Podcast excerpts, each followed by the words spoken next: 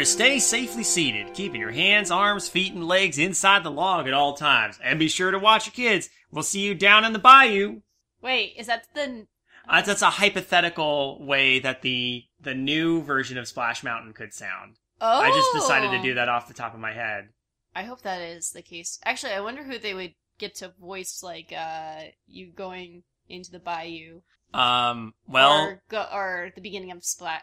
Is it still gonna be called Splash Mountain? No, they're gonna change it. They're definitely gonna change it something else. But it has to still be something mountain, though, right? I assume well, well, so. couldn't they still call it Splash Mountain? Like, they, there's no reason they couldn't still call it Splash Mountain, right? But it's like, but we when you say Splash Mountain, you think Brer Fox and Brer Rabbit and, and Zippity Doodah. You don't think Princess and the Frog, like Yeah, Bayou but- Mountain or something. Or They could call it. They could call it Um, Splash Mountain Princess and Princess and the Frog DLC. uh, Splash Mou- Splash Mountain into the bayou. Splash Mountain: The Search for Louis's Trumpet. oh my god. We'll see what happens, but um, hello everyone, and welcome to Animusings. I am your host Kayla King. As always, I am joined by my husband David King. That's me. We have our unofficial uh co-host Say. Okay, who's got the beignets? Bring me those beignets until I explode. We did talk about having beignets here. beignets and jambalaya and oh, Oh, gumbo. What about Oh, that swamp And po' gumbo? boys. Mm. it's, It's a good thing I ate before we recorded this. if you if you haven't guessed by that, uh, we are discussing the Princess and the Frog. That's right, it's 2009, everyone. Yay! Gosh. All of us are graduated from high school and are taking community college classes or doing something in college, I assume. Yeah, I was definitely in college at this point. I know me and some of my uh, college friends were talking about this movie. Those of us who were, you know, were Disney fans, and we were excited because it was finally going back to 2D animation. I do want to also point out this episode marks our fourth year of doing Animusings. We started in June of 2017 with Snow White and the Seven Dwarfs, and here we are now with The Princess and the Frog. And actually, the timing of us doing Princess and the Frog right now is astoundingly good.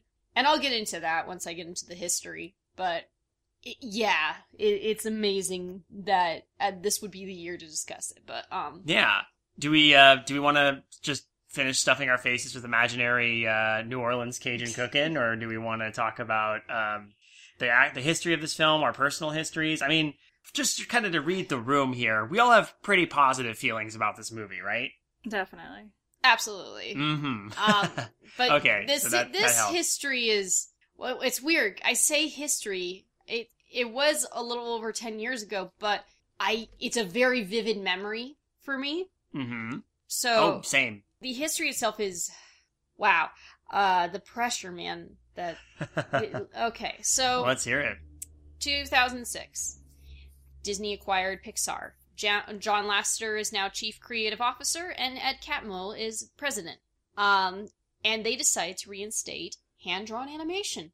Good. Yes, uh, their viewpoint was uh, scrapping hand drawn animation was always a bad idea because it wasn't the fact it it wasn't 2D animation that caused those movies to fail. They were just bad. That was that was both John Lasseter and Ed I'm Catmull was looking at you, Home on the Range.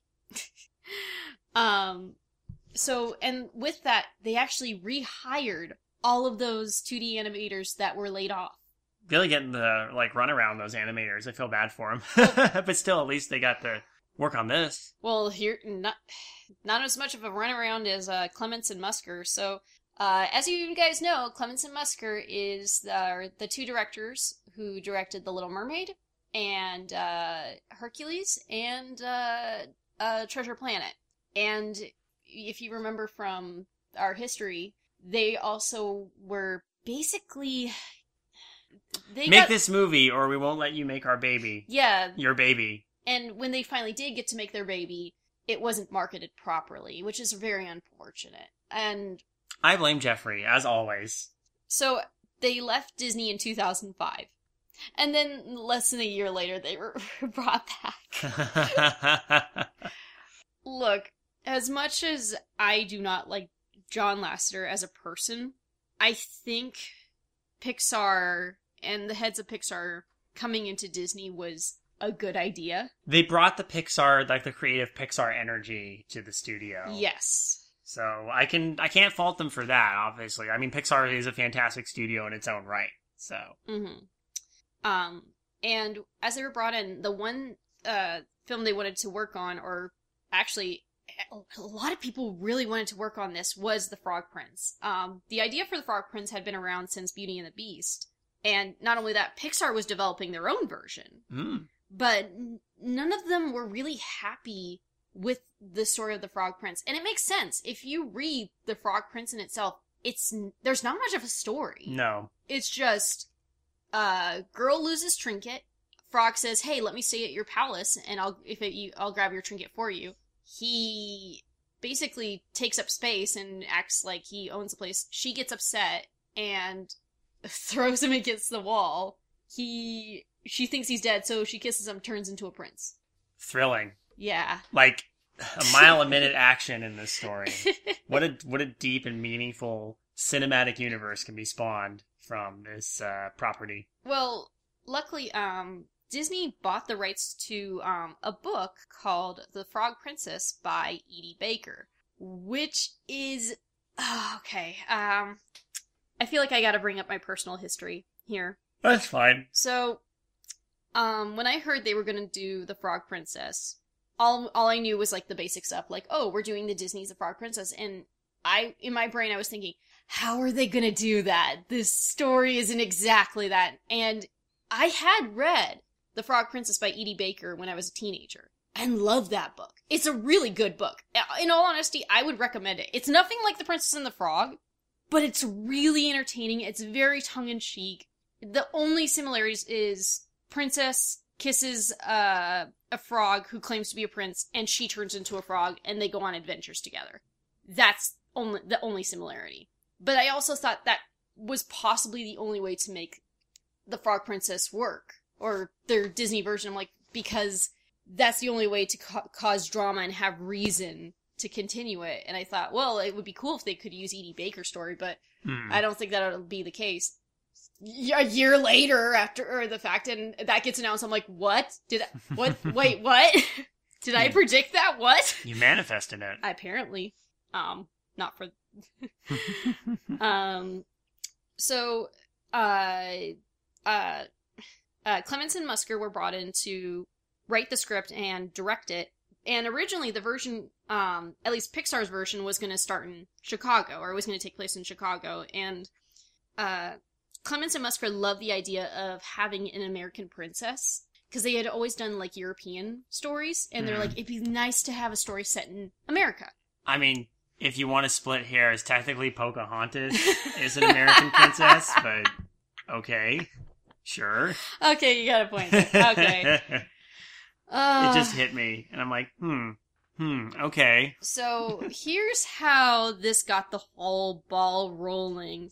John Lasseter's favorite city in the entire world is New Orleans. And he was basically like, oh my gosh, you guys have to go to New Orleans. It is the best city in the world. Like, I will fly you guys out there. Like, we need to set this movie set in New Orleans. Like, eh, like this was his, like, big thing. And Clements and Musker are like, yeah, okay, we've never been to New Orleans. Let's, I'll wait till Dave lets dog out. Or actually, uh, uh, it's like we've never been to New Orleans, so yeah, let's let's go check it out.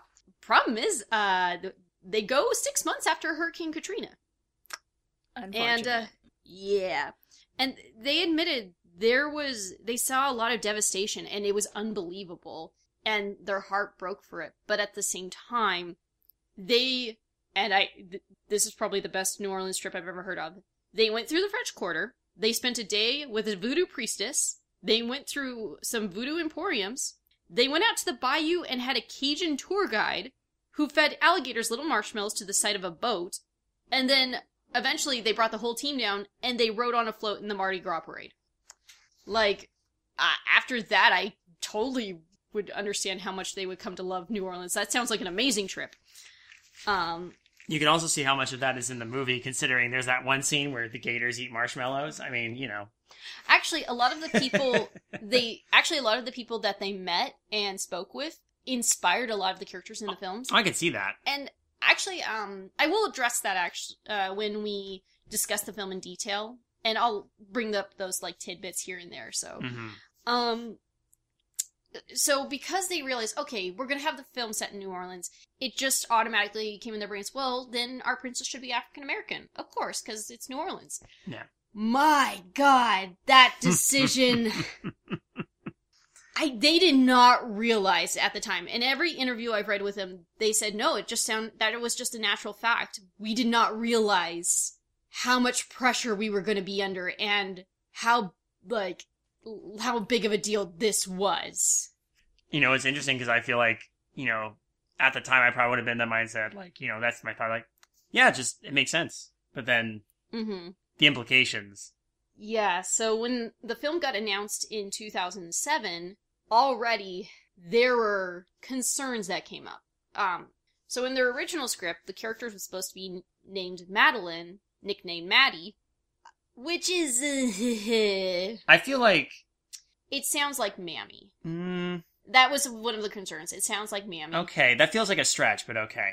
It's It's- it's, a if maybe to us it yeah, sounds like a little bit of a stretch, but I I think when you're dealing with something uh, that's going to be this significant, better to side on the air of ca- on the side of caution. Like No, I I agree with you there. Absolutely. And not only that, her occupation was going to be a maid for the white fam for a white family. Yeah, there's there's where there's where um I would be like, now hold on a second. yeah, that's that that's should have been like off the table from the beginning. and uh luckily the directors are completely agreed or the people at disney completely agreed with that. They're like no you're absolutely right. So they changed maddie to tiana which is tiana is a much more fitting name for an african american woman so. Yes. and she is a waitress which is even more fitting for, based off because of the character she is based off of. Or actually let me rephrase that.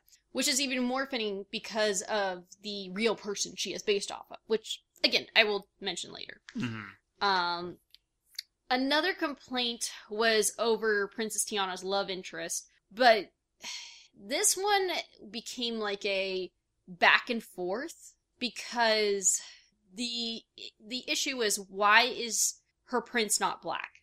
But Naveen, the character, who is, he's voiced by a Brazilian actor, and he's from a fictional country of Maldonia, and he's clearly not white. Um, and there were complaints like, well, why couldn't he just be a black man? Why why couldn't you just do just choose to go with? Is there something wrong with that? But then there were other people who were complaining. Well, why are you complaining about him being black? What do you have an issue with um, a multiracial? Um, Couple? uh, yeah, like multiracial romance? yeah, like, and so I, that kind of uh, controversy sort of fizzled out because of that. It seemed. That makes sense. Hmm, And- interesting. hmm Um, another issue too was the fact it's being set in New Orleans, and this is really because of Hurricane Katrina. Because this was um, a place where many African Americans were displaced due to the effects of the hurricane, and that it's like, why would you make a movie set in a, a location where m- such trauma had just happened? And I could see that being a bit of a difficulty. But again, It'd be one thing if they tried to set it in modern day New Orleans, though, mhm. as opposed to say where they did set it. So another thing is um the voodoo part. So voodoo actually the controversy around the voodoo was from different ends. right, Christians were mad because it's voodoo and it's like how dare you talk about voodoo? That is the devil's magic. And then um voodoo practitioners. voodoo practitioners were upset because they're like, this is a, you're treating this like magic, not religion. And that's always the tricky part with voodoo because it does. There is sort of the Hollywood idea of what it is, and then there's like what it actually is. You know what it is to other people, and it's very different depending on it. It's it's complicated. Um. So yeah, I am curious to know what steps they took because like while I'm not as familiar with voodoo as like someone who is you know very int- intimate with it, like um I don't know what is considered like you know what's considered stereotypical in some cases and what is isn't in others. So well, with I the feel like with this one, with the complaints that were brought in, um, they realized, okay, we really need to be careful. So um, they brought in um, consultants, um, and this actually included Oprah Winfrey, which is how she came to be and oh, that's right, yeah. But not only that, they also uh, included um, members of the NAACP nationwide. oh, Yeah. Okay. and they according to a uh, disney spokespersons um they were extremely positive about the project Okay. um but the main issue and i think this was the main controversy that stuck after the fact. And i can completely see why is the fact that we have our first black princess. Finally young girls can see someone that looks like them. And it's, they don't always have to like be like oh i guess we can choose jasmine. When it comes to the Halloween costumes. yeah. But then they watch the movie and most of the time she's a frog and that's I, I can see the disappointment in that i can see how it's like really we can't even be represented properly or like where the african american community The hard, the hard part of that is that's that's because this, it has to serve the story in that essence. And but yeah, I get it. You're gonna have Yeah, your poster character be the first Black Disney princess, and the most of the movie is her as a frog. I get that, but and it's tricky too because then you basically, in order to make sure that didn't happen, you'd have to change the story a lot.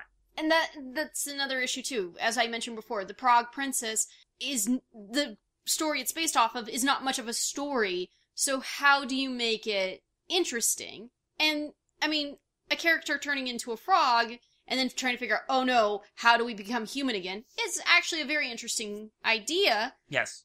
but but with the sensitivity of who your character is and what this character represents there's a lot riding on that Mm, yeah. and unfortunately, when you have two white guys from the Midwest directing and writing, Look, I give Clements and Musker credit, but no, I yeah, they're uh, it, it happens. hmm It absolutely happens. So um, now I'll, I'll I think the backing away from the controversy, um, I'm gonna I'll I'll, I'll bring up uh, the animation for this film. So CAPS at this point is outdated, yeah, and uh, they're using Toon Boom Harmony, which is kind of cool because I actually I used to play with Toon Boom when I was uh, in high school. Oh. So that was a cool thing to learn. Um, I actually knew about that early on. I'm like, oh my gosh, I'm using the same type of animation. That um, I do not know how to animate anymore. So, Ah. um, but uh, another interesting part of their main art inspiration was actually Bambi and the Lady and the Tramp. oh my gosh, I can see that. Mm-hmm. Like as I Yeah, think about it. Yeah, I'm seeing it too. Uh, they wanted to capture classic Disney, but they, I mean, classic Disney, as well as you know, there's not really one definition.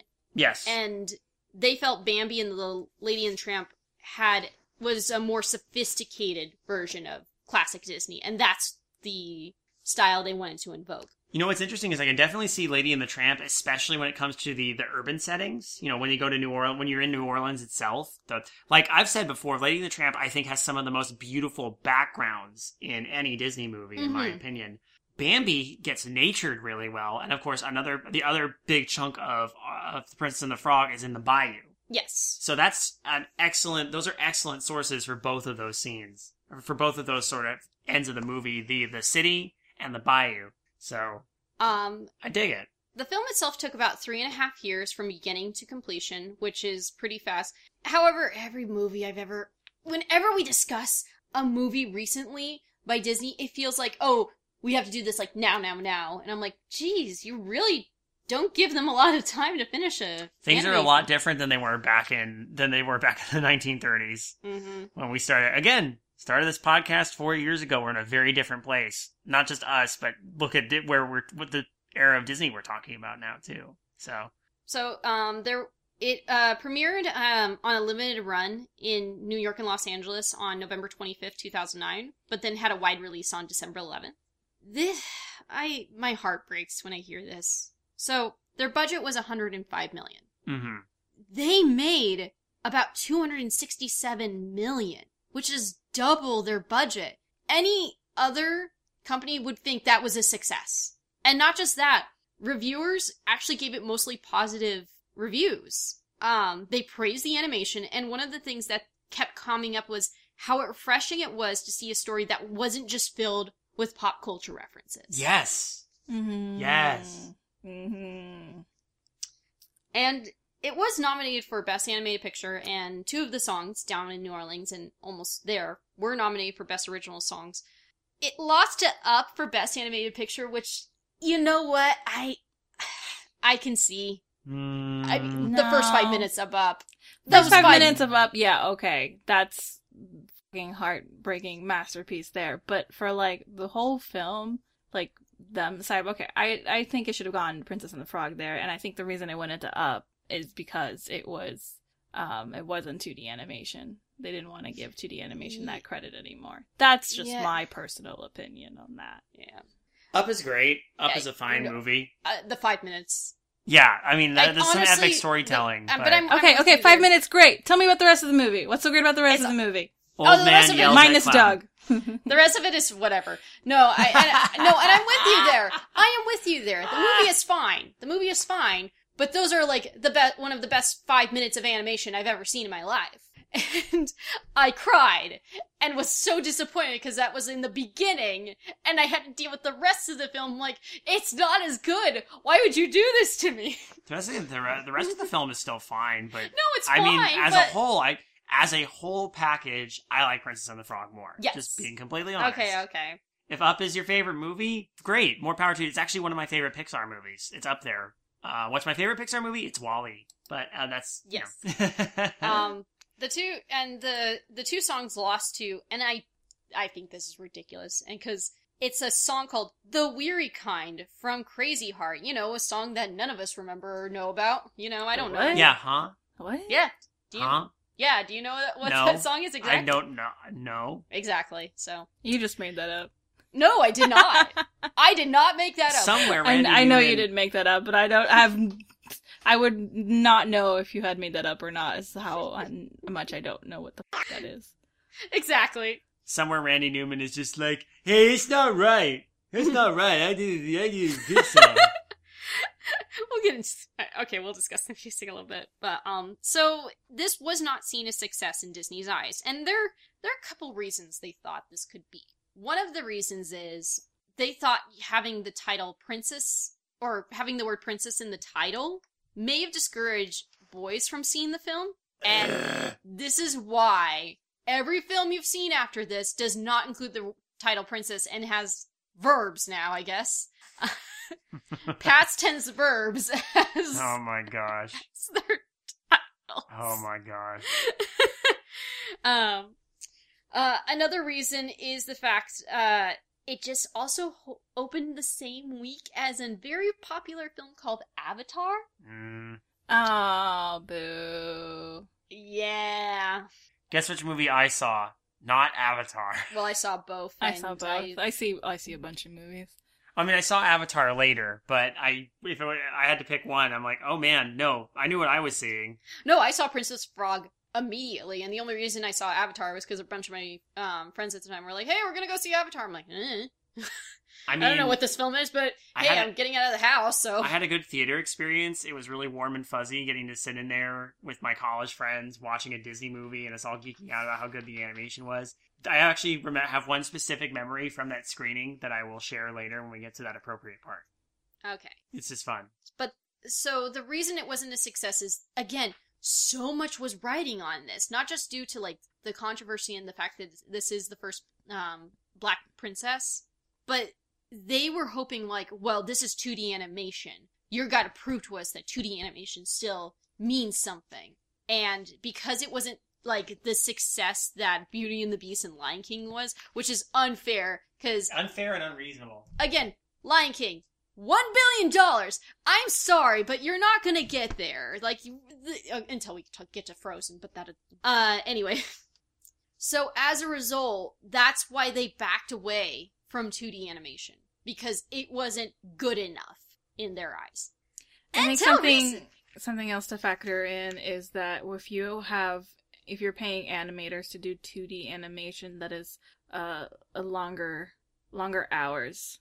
So to Mhm. like really make it a success for them, they needed more. Yeah, it all comes down to money. yeah. hmm And, and that's the unfortunate part. Until recently. Okay, Until recently. so I this is it is interesting that we're doing it now because in 2020 we had what happened to George Floyd that led to the Black Lives Matter movement. And as this is as sad as this kind of sounds, I feel like Disney is starting to capitalize on that.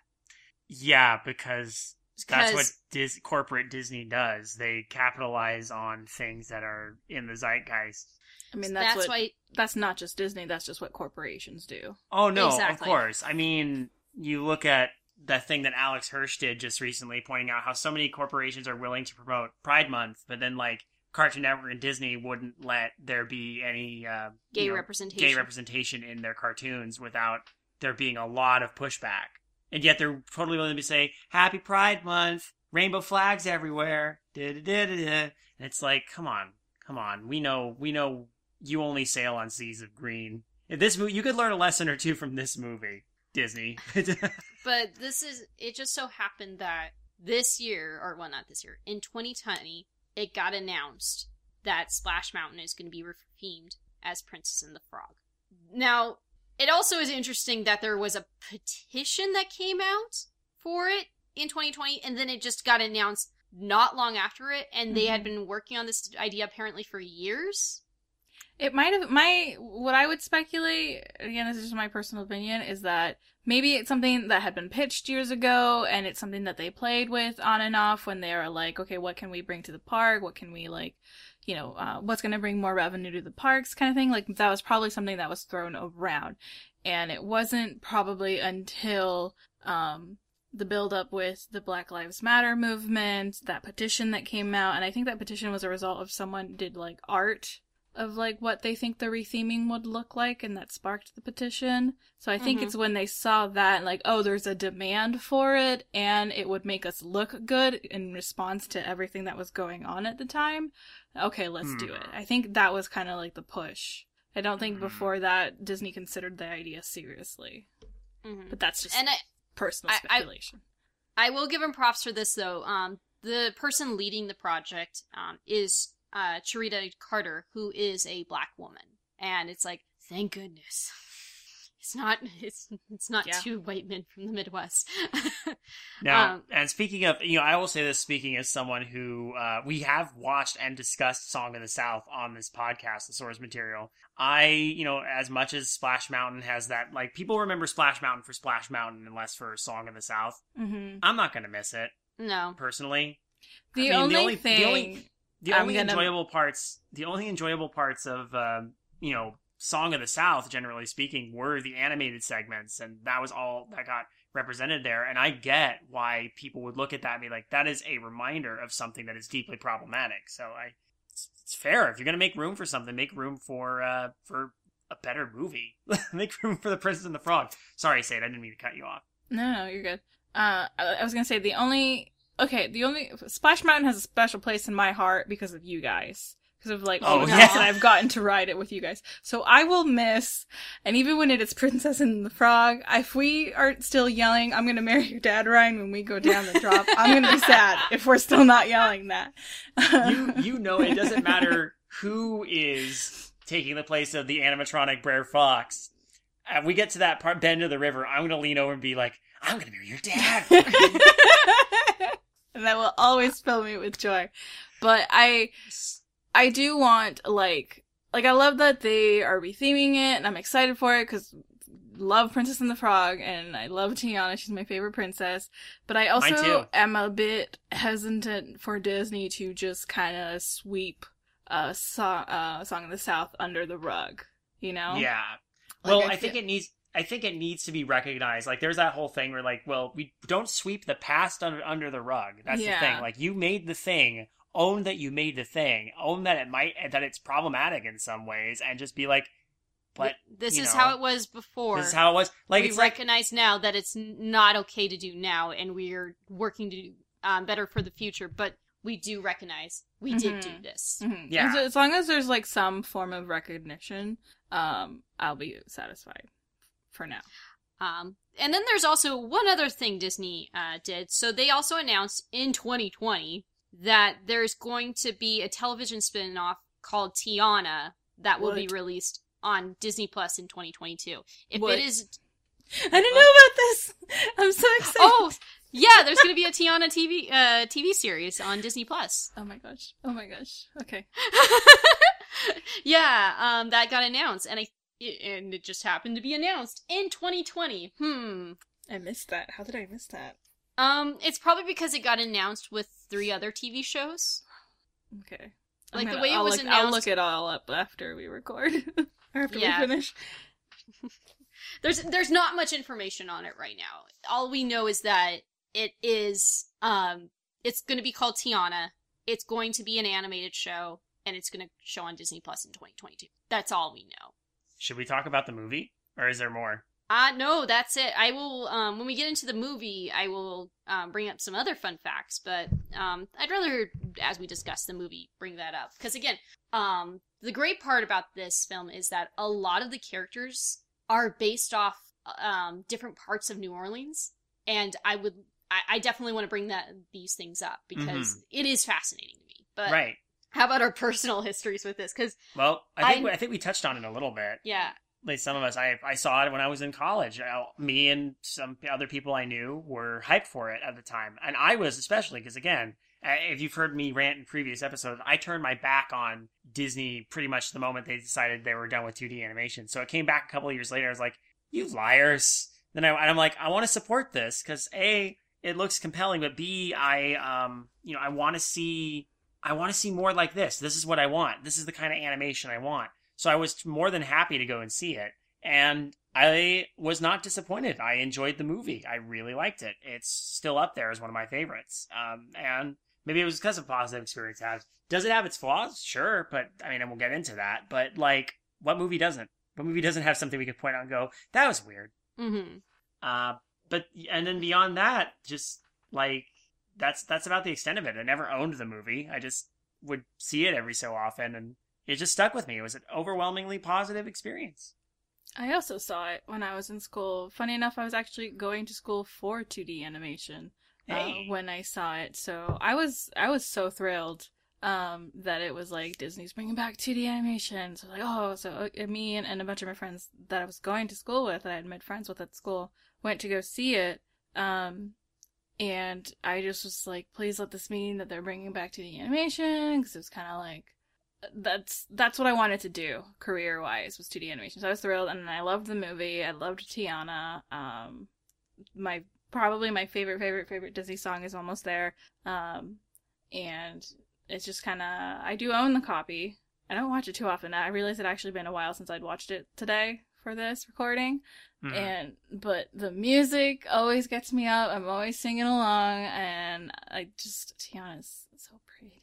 My my I don't have like a fond like a special memory of like having seen the movie, but like when I got to meet Tiana in the parks and like give her a twirl, like the biggest dumbest smile on my face that day. Aw. Anyway, so yeah, Um, I I'm with you both. Uh, I was ecstatic that they were bringing back 2D animation, and I'm not gonna lie, I followed this movie on the internet like like it was like I was preparing for uh the second coming or something because I was that excited about the film. And then on my silly little blog that no one will ever find again, I was writing like comments like, "Oh my gosh, I can't believe this film. I predicted that they- they're gonna. I would love for them to use like Edie Baker's idea." And then when it came out, I'm like, "Oh my gosh, I can't believe I predicted this."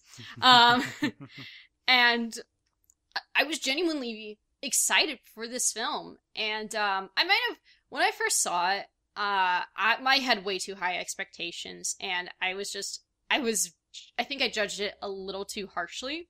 And I know this because when I, I like after the fact, every time I watched it, I'm like, you know, this is actually better than when I first saw it, and it still sticks with me. Um, it had been a while since I last saw it, but um, there's a, a lot of moments I remember and I enjoyed and I laughed out loud, and um, it ah, it it still holds up. And now there there are some flaws with it, and I'll get into that in a little bit. But for the most part, yeah, it it holds up. Um, the one thing, the funny part is, uh, when the film first came out, I did not like the music. Because I had a thing against Randy Newman. What you got against Randy Newman? I think well, I'm, I'm, really good at writing music. Well, okay. As as I get older, I'm fine with Randy Newman for the most part. Um, I just absolutely do not like "You Got a Friend of Me." I I just think it's an awful song, and that's his like for at least people around our age. That's his most popular song. got a friend in me. Please no, no, it's not. Sorry. I'm sorry, Randy. Randy, get out of here. Sorry, I should have laid out the Randy traps. No, I and but like the more that I watch movies and the more I um look back on animated films, it's like, oh, actually that song's not bad. That song's not bad. That song's not bad. And actually, but like the songs they eventually did stick with me, and I came to like them over time. So for the most part, yeah, uh, there's a lot of Randy Newman songs that I actually do like, and a lot of them are in this movie. I will say though, his habit of repeating lyrics over and over does not fail in this case. I mean, He- you got a good songwriting technique. You stay with it, Randy. I swear to God. he has a repetition thing, and you, you can. I know. No, I was. We were going to talk about. I definitely wanted to talk about that for sure. The the Randy cadence. So almost there, almost there. I'm Oh. almost there. Uh, what's the next one? Um, uh, I've I got got friends on the other side. He's He's got friends on the other side. You got to dig a little, Little deeper. deeper. Ba ba ba da ba da ba. You gotta dig a little deeper. He has a style. Repeat. I- repeat the repeat something in the chorus. Repeat the title in the chorus. I It's mean, at least it makes it easy to sing along. That's true. That's true. That's true. It's probably why it works. Probably why he keeps going to it. Actually, the most big going down the bayou, going, Going down, down the the bayou. bayou. well, I mean, when it's when it's a kids movie, and I think it works for a kids movie. I but the thing is, I don't feel like this is a kids movie. This feels actually like a film for the family. This is uh, so. I can tell you without a doubt, like um, Home on the Range, that's a kids movie. This is a family movie, and that's always been Disney's goal is to create a family movie. Yeah. Well, when you were talking about the reviews, this movie does not feel dated. It's got it's got enough of a timeless quality to it that it works, Mm-hmm. Um. Yeah.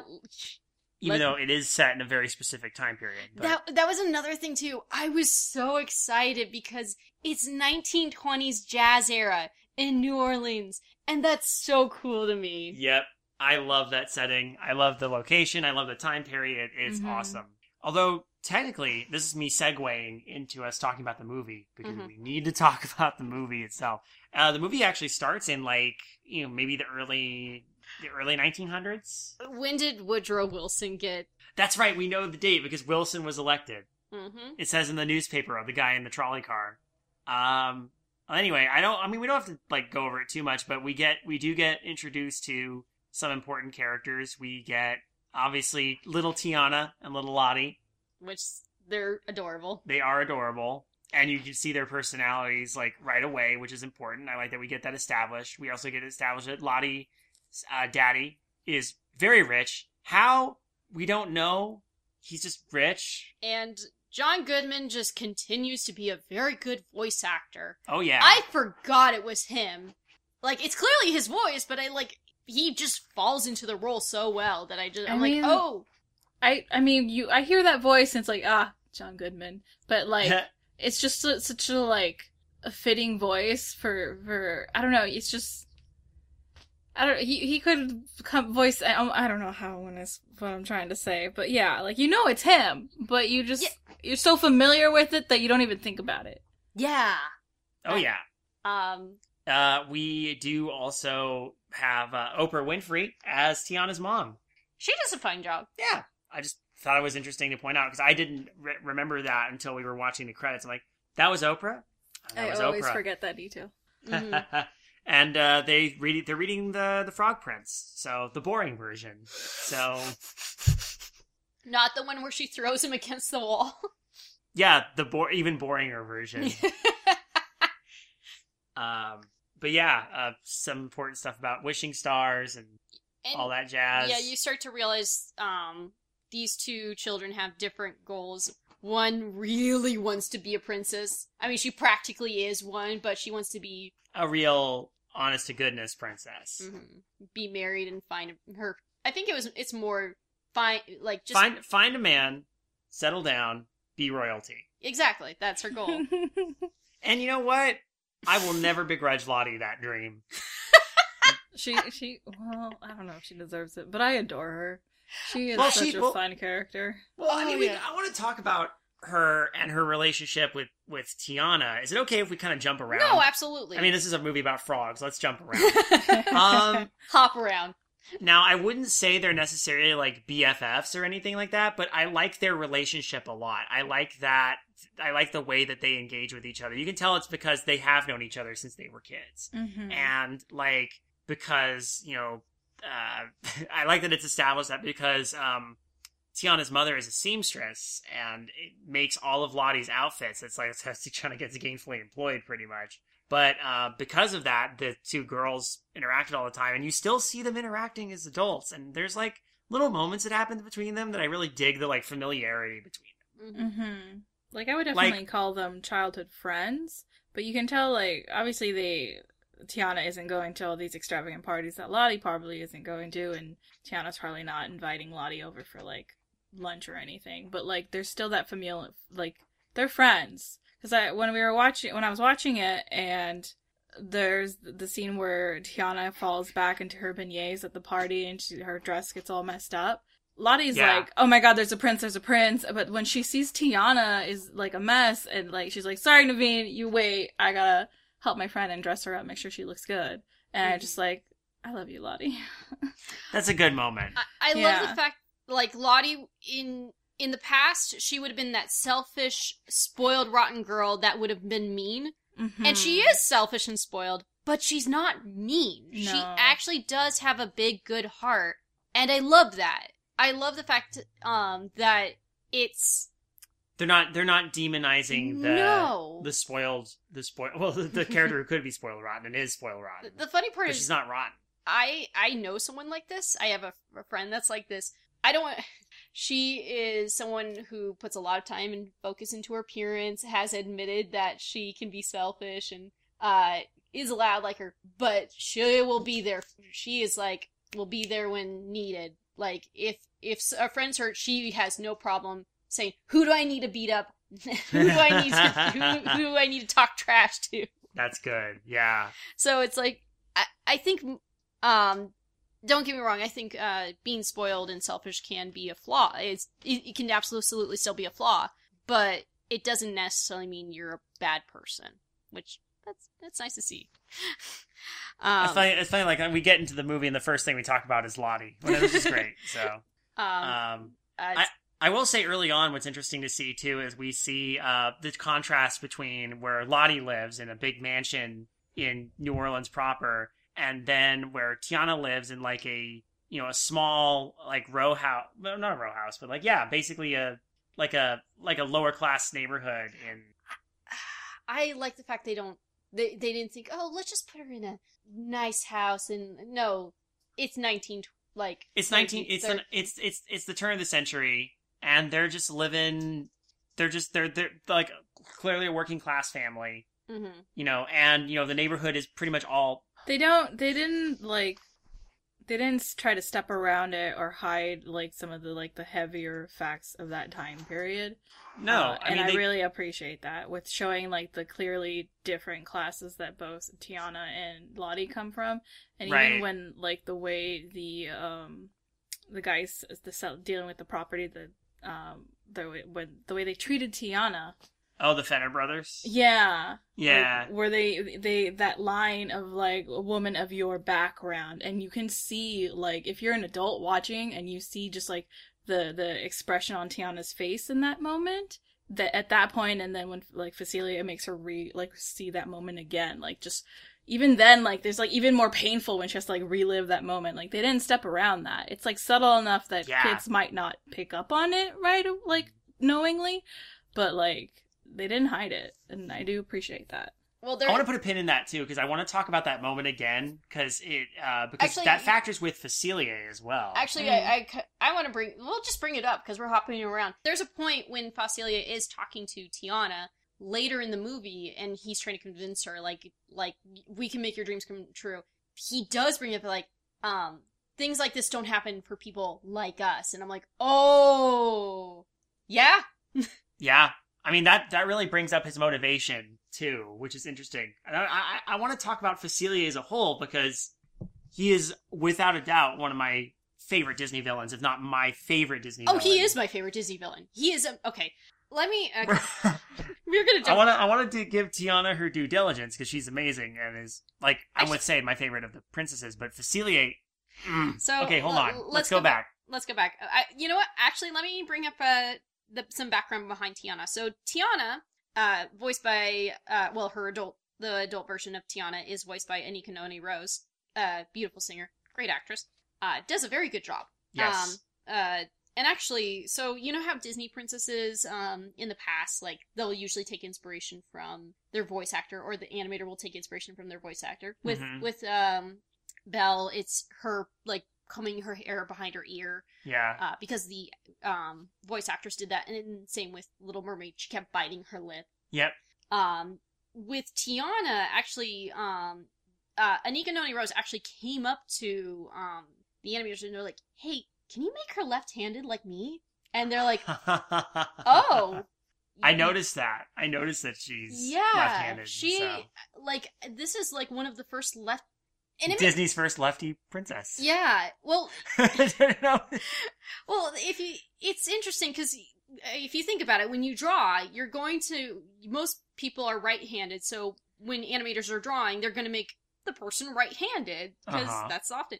So I, you could tell for the uh, the animators, and I remember seeing the behind the scenes on this, um, that they said it was kind of a challenge because they never thought to do it left-handed, but it was a fun challenge. Um, they also took her dimples as well, so Aw. Tiana's dimples are uh, Anika Noni Rose's dimples.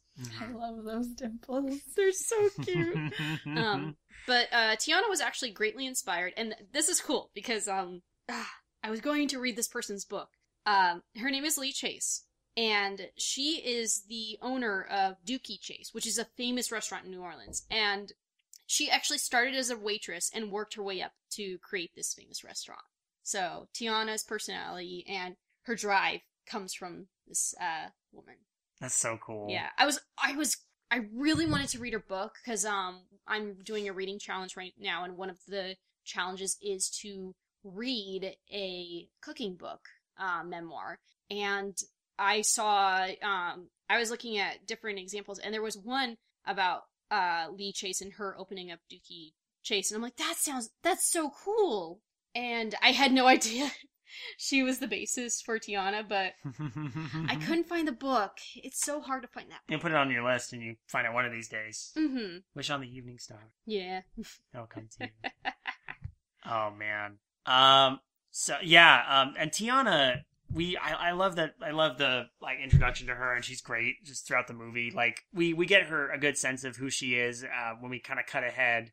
Um. She's working two jobs Mm-hmm. as a waitress at two different places to try and scrounge together the money to buy and set up a restaurant, which uh, she and her uh, her father wanted to like build together.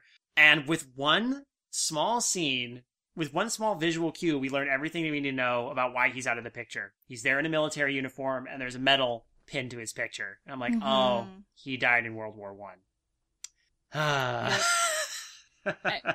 It's a great moment of the show don't tell. yes. Yes. Like storytelling. So This movie is actually very good at that in a lot of ways. I I think. I think Dr. Fa- Facilier's introduction in um the song uh, "Down in New Orleans" is a great show don't tell. It like no words are said. He it's like you see him uh being uh his like uh charlatan self and being like, "Ooh yeah, I have this hair grow." Guy uses hair. It uh and it turns him basically into a werewolf. Uh, he laughs like, haha, look at how cool I am with my magical abilities. But then And and I got and I got money out of it too. yeah, but then it, he realizes, catches glimpse of Daddy La Bouff in his fancy car, and Giving like a wad of money to a paperboy. Yeah, and then looks at the penny he has, and then just like uh like growls. Um, and, and it's like that's enough. Oh my gosh, yeah, totally makes sense. His goal. Totally understand where he's coming from. I love Mhm. also that it was like this, like he he employs these like backhanded tactics to like make his money, and he just gets a a fuck- a, a nickel for it, and then they contrast that with this this kid, this innocent kid who's you know trying to make an uh, an honest wage and is rewarded with this wad of cash. Just Yeah. kind of show that like his actions aren't are never gonna be pay him. You know, they're never gonna be worth it. Yeah, exactly. Well, that you can definitely see how he can factor that into that line, which that pin back out again. It's never going to be like this for people like us. Mm. And Kayla and I have talked about this at length. Facilier, Dr. Facilier possesses all this phenomenal magical power. He's this, you know, Bokor who can like command shadow monsters and, you know, cut all these deals and transform people. But he he can't make anything of himself in the way he wants to. He he, he can't get rich that way. So, for those who don't know, uh, a Bokor is a, a loner who has broken away from voodoo religion, and they've made pacts with dark voodoo spirits and sell magic for money. they're essentially they're essentially sorcerers. If you go with the classic anthropological definition of a sorcerer, they're a, a practitioner of uh, of dark magic. And I'm gonna bring this up because, oh my god, the voice actor for Dr. Facilier is Keith David. Damn. I will I Oh. will never tire of that man's voice. Yeah. I, oh my gosh, every time I hear it, like, I just, my ears just feel joy. if you ever want to really enjoy some like essentially Keith David ASMR, watch Ken Burns Jazz. All of it is narrated by Keith David. It's amazing. Um, also, uh, fun fact, um, uh, the space between Dr. Facilier's ta- teeth, um, is based off of, uh, Keith David's, uh, Oh. little gap between his teeth. Oh, okay, I can kind of see that. That makes sense. Uh, and we'll get more, more into Facilier in a little bit, but yeah, no, Keith David's amazing. I just just phenomenal voice actor, great actor in general. Um, it's really weird because to go from you know watching this movie, but before that playing Mass Effect Legendary Edition and being like, oh yeah, there's Captain Anderson. It's Keith David. um, for, Dr. Facilier is going to tell us that we need to uh, we we need to help the council fight the Reapers. It's Goliath from, Gargoyles. yeah. That's true. Oh, man. That's also true. Uh, he's a, ta- oh man, talented voice actor. So, Tales from the Hood Yeah. too, man. welcome to hell. Yeah. Anyway, I won't go through the rest of that. Um, but yeah, we got a nice montage there with uh, down in New Orleans. We learn a little more bit more about Tiana. She's a workaholic for good reason. She has a goal and she's working to get to it. That's her. That's her thing. hmm We also get Naveen and Lawrence introduced in this song. Um, No, Naveen, the spoil, the spoiled, selfish prince to match uh, Charlotte La Bouff's own s- spoiledness, but um, he's more of a playboy though, obviously. yeah. So his goal in life, and actually, this phrase that he says in later on in uh, "When We're Human," is um, uh, "Life is short. When you're uh, dead, you're done. We're on this earth to have some fun." That's his idea. Yeah. That's his. So he's like, well, it's like we don't have much time, so like let's enjoy life. Let's tear Let's it up. let's have fun. So yeah, no, he's he, and he's great. He's fun. Uh, he he's uh I like how there's not really a specific comedy relief character. Everybody gets their moments to be goofy. Even Tiana Mhm. does. Mhm. And Naveen is definitely like on the goofier end, but that's what I like about him as a character. I really enjoy his his growth as a character, like because he definitely gets to like discover himself a bit, and I really appreciate that because I don't the Disney princes at least earlier on. And I mean Aladdin. I'm not gonna count Aladdin because that movie was about him. hmm Um, Yeah. But like the Disney princes are pretty boring, and Naveen Yeah. is just refreshing and fun, and I love him. Like he's so smooth and whatnot. But then as soon as he's like, oh, actual feelings, I'm a blumbling idiot, and like I, you know, don't know how to propose. I- I Okay, don't know, where does I the- I will say I think Naveen has the stronger character development compared to Tiana. He has the bigger character arc in terms of growth. Yeah.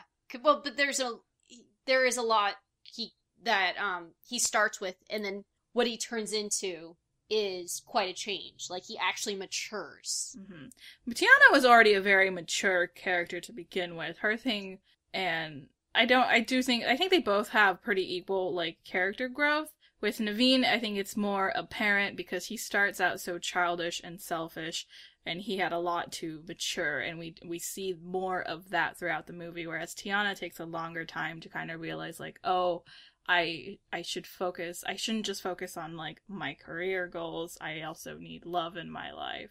But she does make that same like journey. He, here's the interesting part. I think, um, well, when I first saw that this movie, I was confused.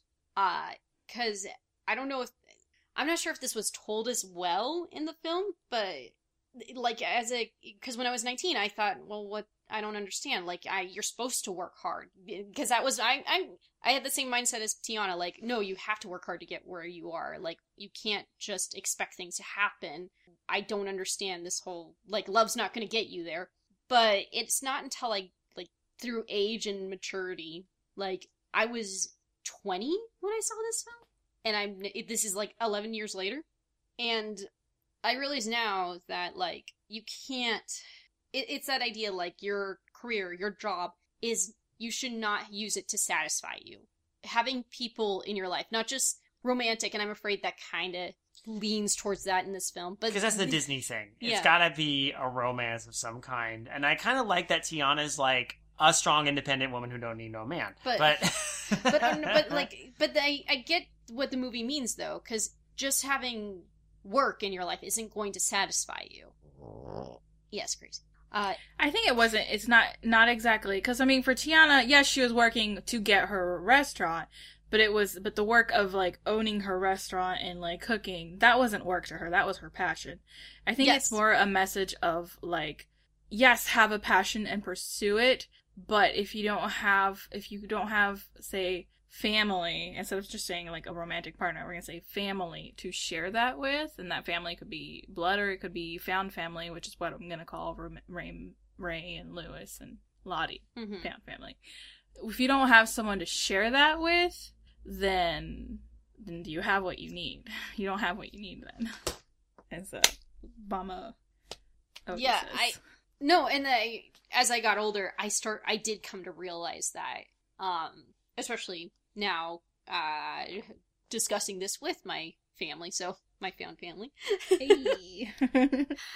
Um, yeah, I think that you said it much better than I did. That yeah, it is her passion, and she it, it is important to work for it, but it doesn't mean much, and if you don't have that to share it with, or people to share with, some people that you love to share it with. not to mention being able to cut loose a little bit. Mm-hmm. You know, yeah see, I told you she wasn't gonna come with us. it's like the first thing going on. She's a stick in the mud, and I'm like, yeah, but by the end of the movie, she's the one with the riverboat themed restaurant. So where are you at, random background person?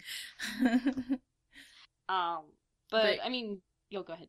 part of the reason that I, I do love Tiana so much is because she's such a hardworking uh, character, and like that's part like why I love Almost There so much because I have my own pursuits and like I so I see myself a lot in Tiana. So like not not bashing on her hardworking attitude too much because I do love her very much for it. hmm So No, absolutely. that that Mhm. gif that little part where she like when we first see her as an adult and she's just collapsing in bed i've used that gif so many times to describe my life so Oh.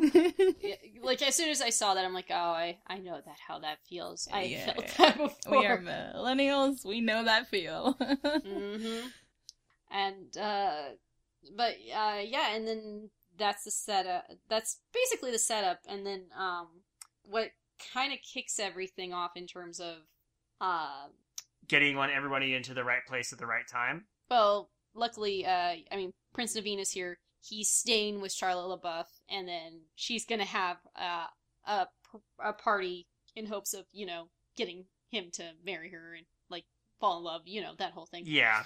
um, but then hires Tiana for his man catching beignets. i love that i love that so much I mean, if you I- want, if you wanted my heart, just give me a platter of beignets. I'm sold. Oh yeah, like Hail Mary Have- for have- beignets. Have Tiana's beignets been scientifically proven in the past to catch men? Because like Lottie seems to speak from experience.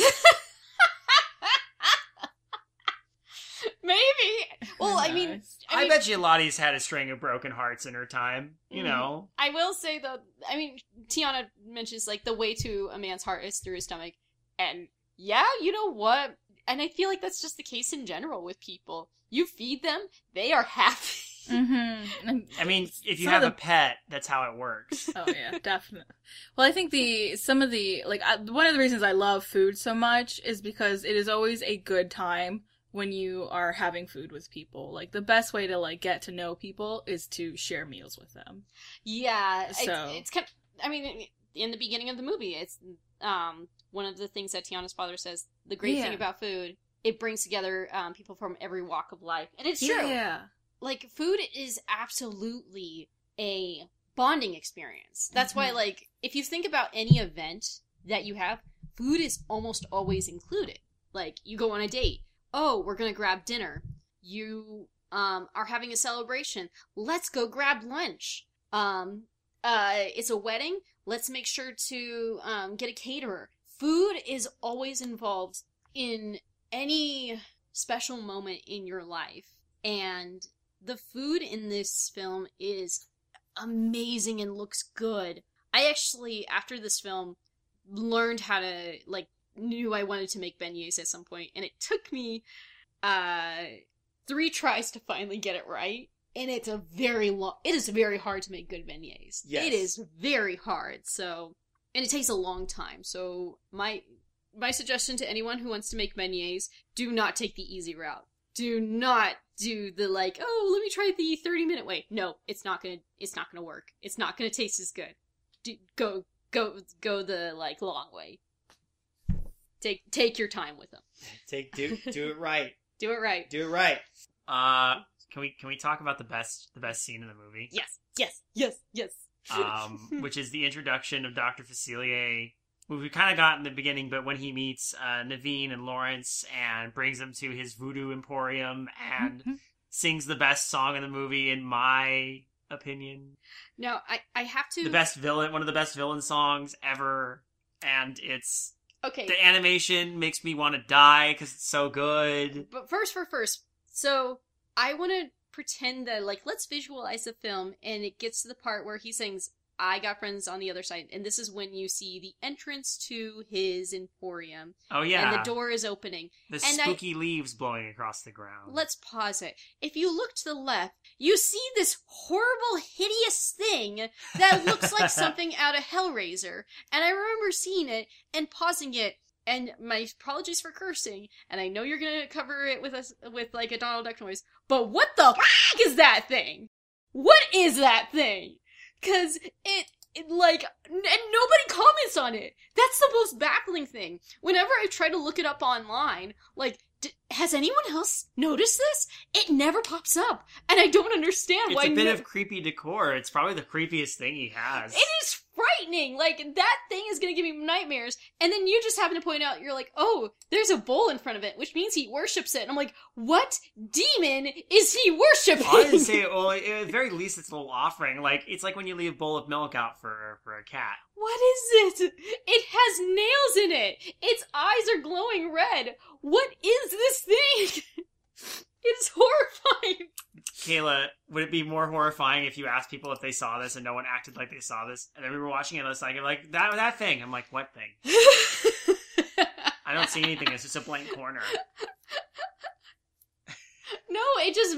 I was shocked that nobody has ever brought it up before. And I need to bring attention to it. People, pause this. Like, if you go to it, pause it. It is scary looking. And it's in the background, which is like a, like a what? So yeah, now it's got off your chest. Now everyone's gonna notice it forever. Yeah, go, go, yeah, rewatch this, pause at that moment, and notice this horrifying thing in the background that will haunt your nightmares. Enjoy. Um, So this is the best. Uh, this song has the best visuals. Uh, the colors are intense. You know it's going to be evil when you start getting lime green. Uh, colors, and uh, there's some cool visual gags. Uh, I really noticed it this time more than anything. Um, I mean, obviously, there's the thing where he's dancing and his shadow is moving independently of him, doing different things, which is always fun to see. Uh, I didn't notice really closely until this time, but the way when his shadow falls over the wallpaper behind his chair for one scene, like the wallpaper has a vague skull and crossbones pattern, but it's kind of like a damask kind of deal. But wherever his shadow falls over it, it turns into proper skull and crossbones wallpaper. That was really cool. That was really cool.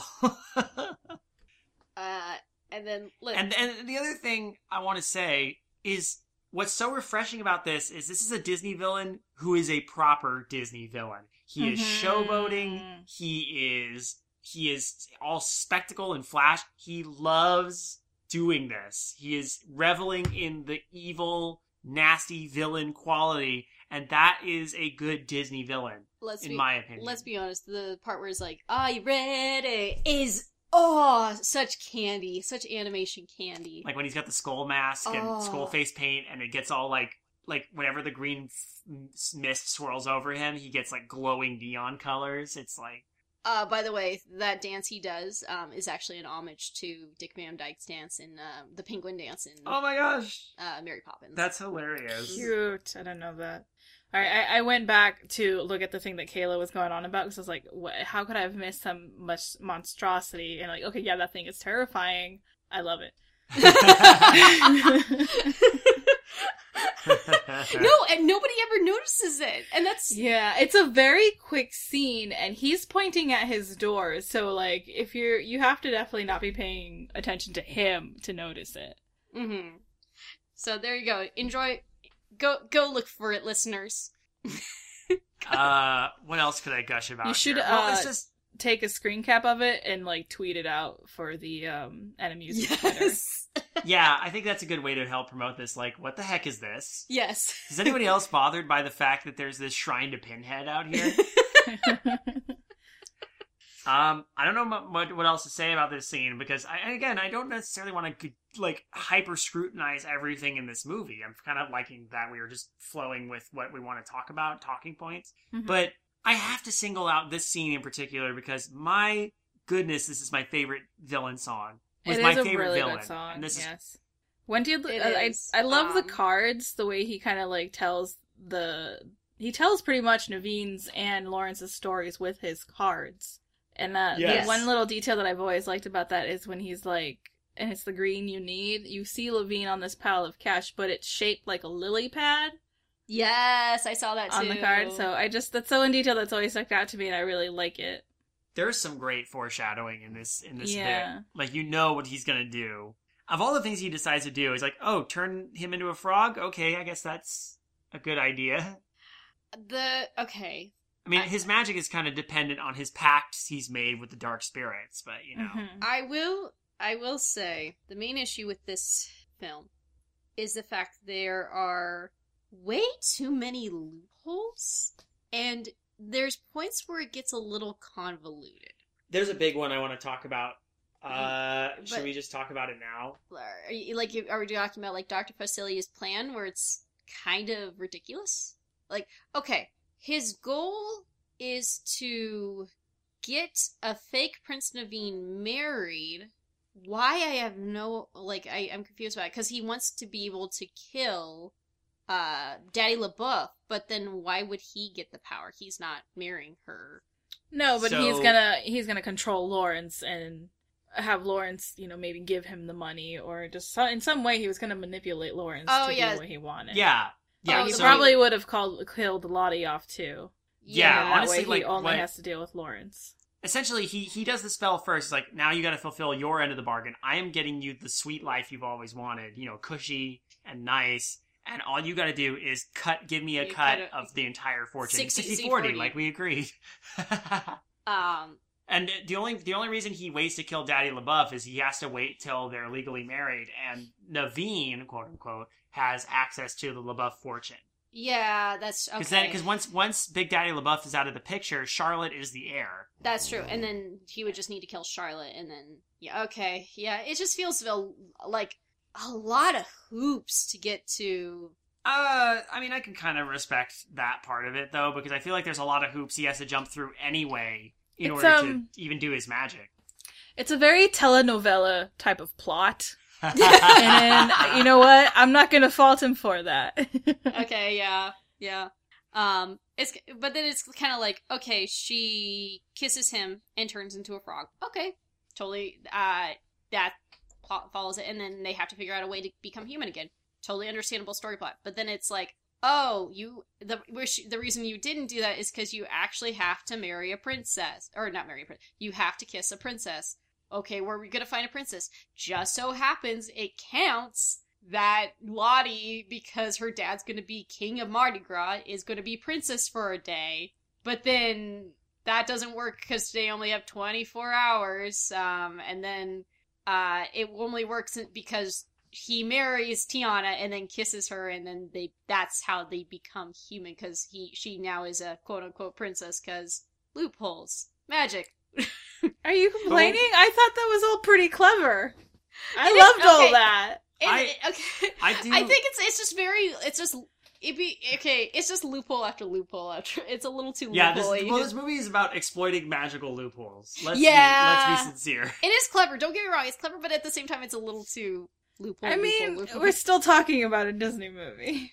That Yeah. is okay. Well, like- and it, it's it, most Disney movies I think are pretty straightforward with their magic. This is like, how do we subvert it? How do we subvert it? How do we subvert it? Um, I will say, I think what's nice, but I think mo- almost more important though than the fact that the marriage is what causes the, the the loophole that breaks the spell on the frogs is the fact that they the whole want versus need thing is kind of the like a benchmark of the movie too. Like there's a big undercurrent of that. They no longer cared if they were human or not. yeah. That, So once they had what they needed, then and not what they wanted, then the spell broke too. that was So- actually that I actually thought was very sweet and Mama Odie knew the whole time. You know, Mama Odie knew the whole Oh, time. yeah. Mhm. Yeah. yeah. Uh, oh, fun fact: Mama Odie is actually based off a voodoo priestess. Uh, too. Well, uh, she was partly inspired by Ava Kay Jones, uh, who is a legit voodoo priestess and has a snake that she dances with, as well as uh, a New Orleans storyteller named Coleen Salley. But Ava Kay Jones is uh, the main voodoo priestess that actually um, Clements and Musker spent uh, their Spent time. their time with. hmm And she was the one who told him about bokors and stuff like that. That's cool. And you know, for anybody who who wonders, I, I do appreciate that that this this um you know a lot of more ignorant things would be like Doctor Facilier is voodoo, and that's voodoo. No, you get you get the you get the actual voodoo, or like closer to the what voodoo is. Mhm. You know, to Well- when you meet Mama Odie. But I mean, there it, it is true. There it's is not a perfect, but the thing is, there's a bad voodoo and there is good voodoo. That is actually something that is a yeah, part of, of course, the voodoo religion. yeah, you get both you get both halves of voodoo. hmm And again, you could probably be more accurate with it, but they brought in consultants, and if the consultants were happy, if they really were happy, I don't know. That's the only thing. Um. Oh, I probably should. We should probably bring up um because I know we're dr- almost there. The song almost there. oh yeah, okay, going back, almost there, good song.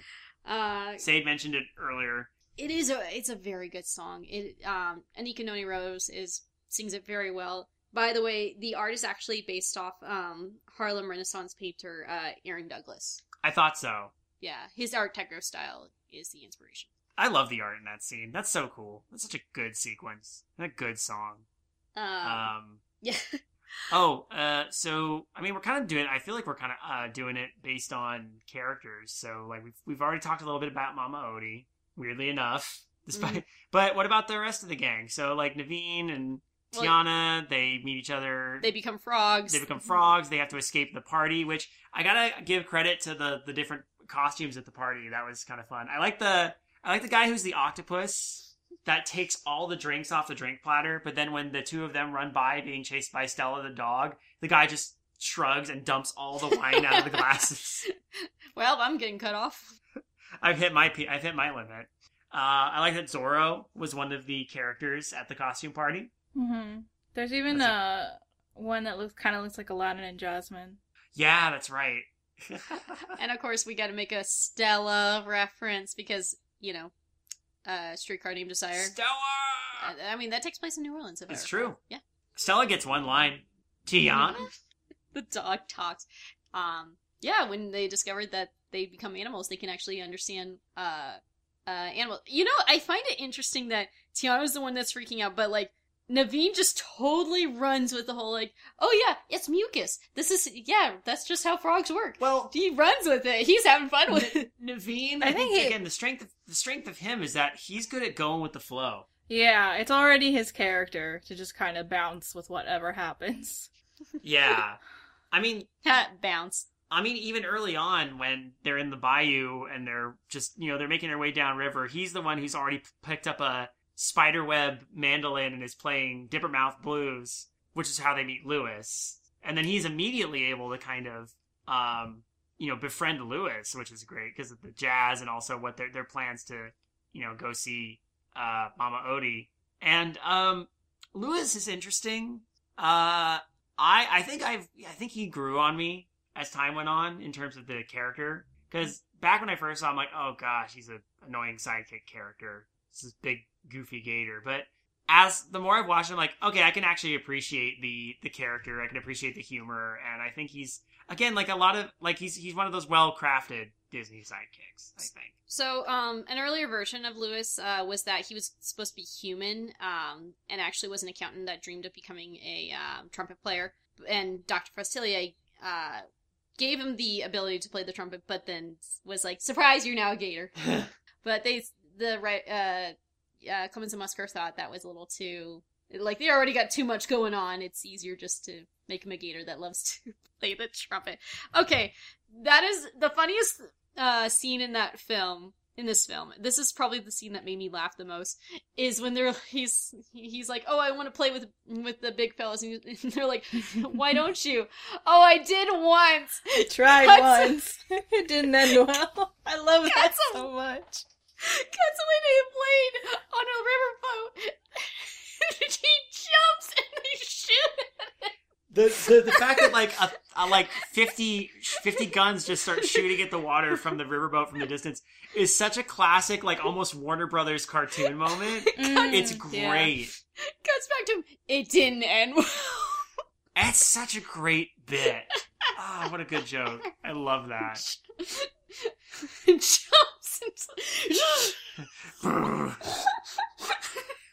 Had it almost Hatfield and Coys. Well, there's no other like cutaways, it- but it, like, but it does. It doesn't even matter. It's so good. It's it's very good. Uh, but yeah, I- I do love Louis. Like even from the first viewing, I was like, well, because I love the music. I love the music, so I automatically love Louis. And I did used to have a Louis plush with his little trumpet. Aww. supposedly the plot of the new Splash Mountain is is that Louis has lost his trumpet in the water, and you're looking for it. Oh my gosh. Um, Where did he get that trumpet? I don't know. I know people have said "When We're Human" is not been their favorite. I genuinely enjoy that song. I like I all like the, the, song. I like yeah, I like all the songs. Mhm. It's it's I mean, I think Almost There is probably my favorite favorite and then um Friends on the Other Side. And then from there I'll take any of them. But like Mhm. they're all good songs. I'll sing Yeah. them all. Like karaoke night. We're putting the whole soundtrack on the on the playlist. Yep. That works. Friends on the yeah, I think Friends on the Other Side is my favorite. Um, followed by uh uh Down in New Orleans. Um, I can tell you what my least favorite is, but it, I if can tell you what my least favorite is too, but I'll get, we'll get to that. Yeah. I don't actually don't know what yours is. We'll get to that. Uh, but yeah, uh, no, I like Louis. Um, I do find the scene with them trying to get a fly awkward. Like, there's something I don't know. Like, it's a little, it's wacky, but I feel like it's, I don't know. Like, I think it's a little like the wackiness feels a little out of place for me. Like when their tongues get all stuck together and then they get twisted Eh. together. It's okay. It didn't bother me. I don't know. It's not the I- I most can- interesting scene. It was kind of how they brought Raymond in, and and that's fine. Mm-hmm. I really Yes. honestly don't have any faults with this movie. It's just a good time beginning That- to end for me. Yeah. yeah. I have I have one one major gripe, Mm-hmm. and I'll bring it up. It's more of a plot thing.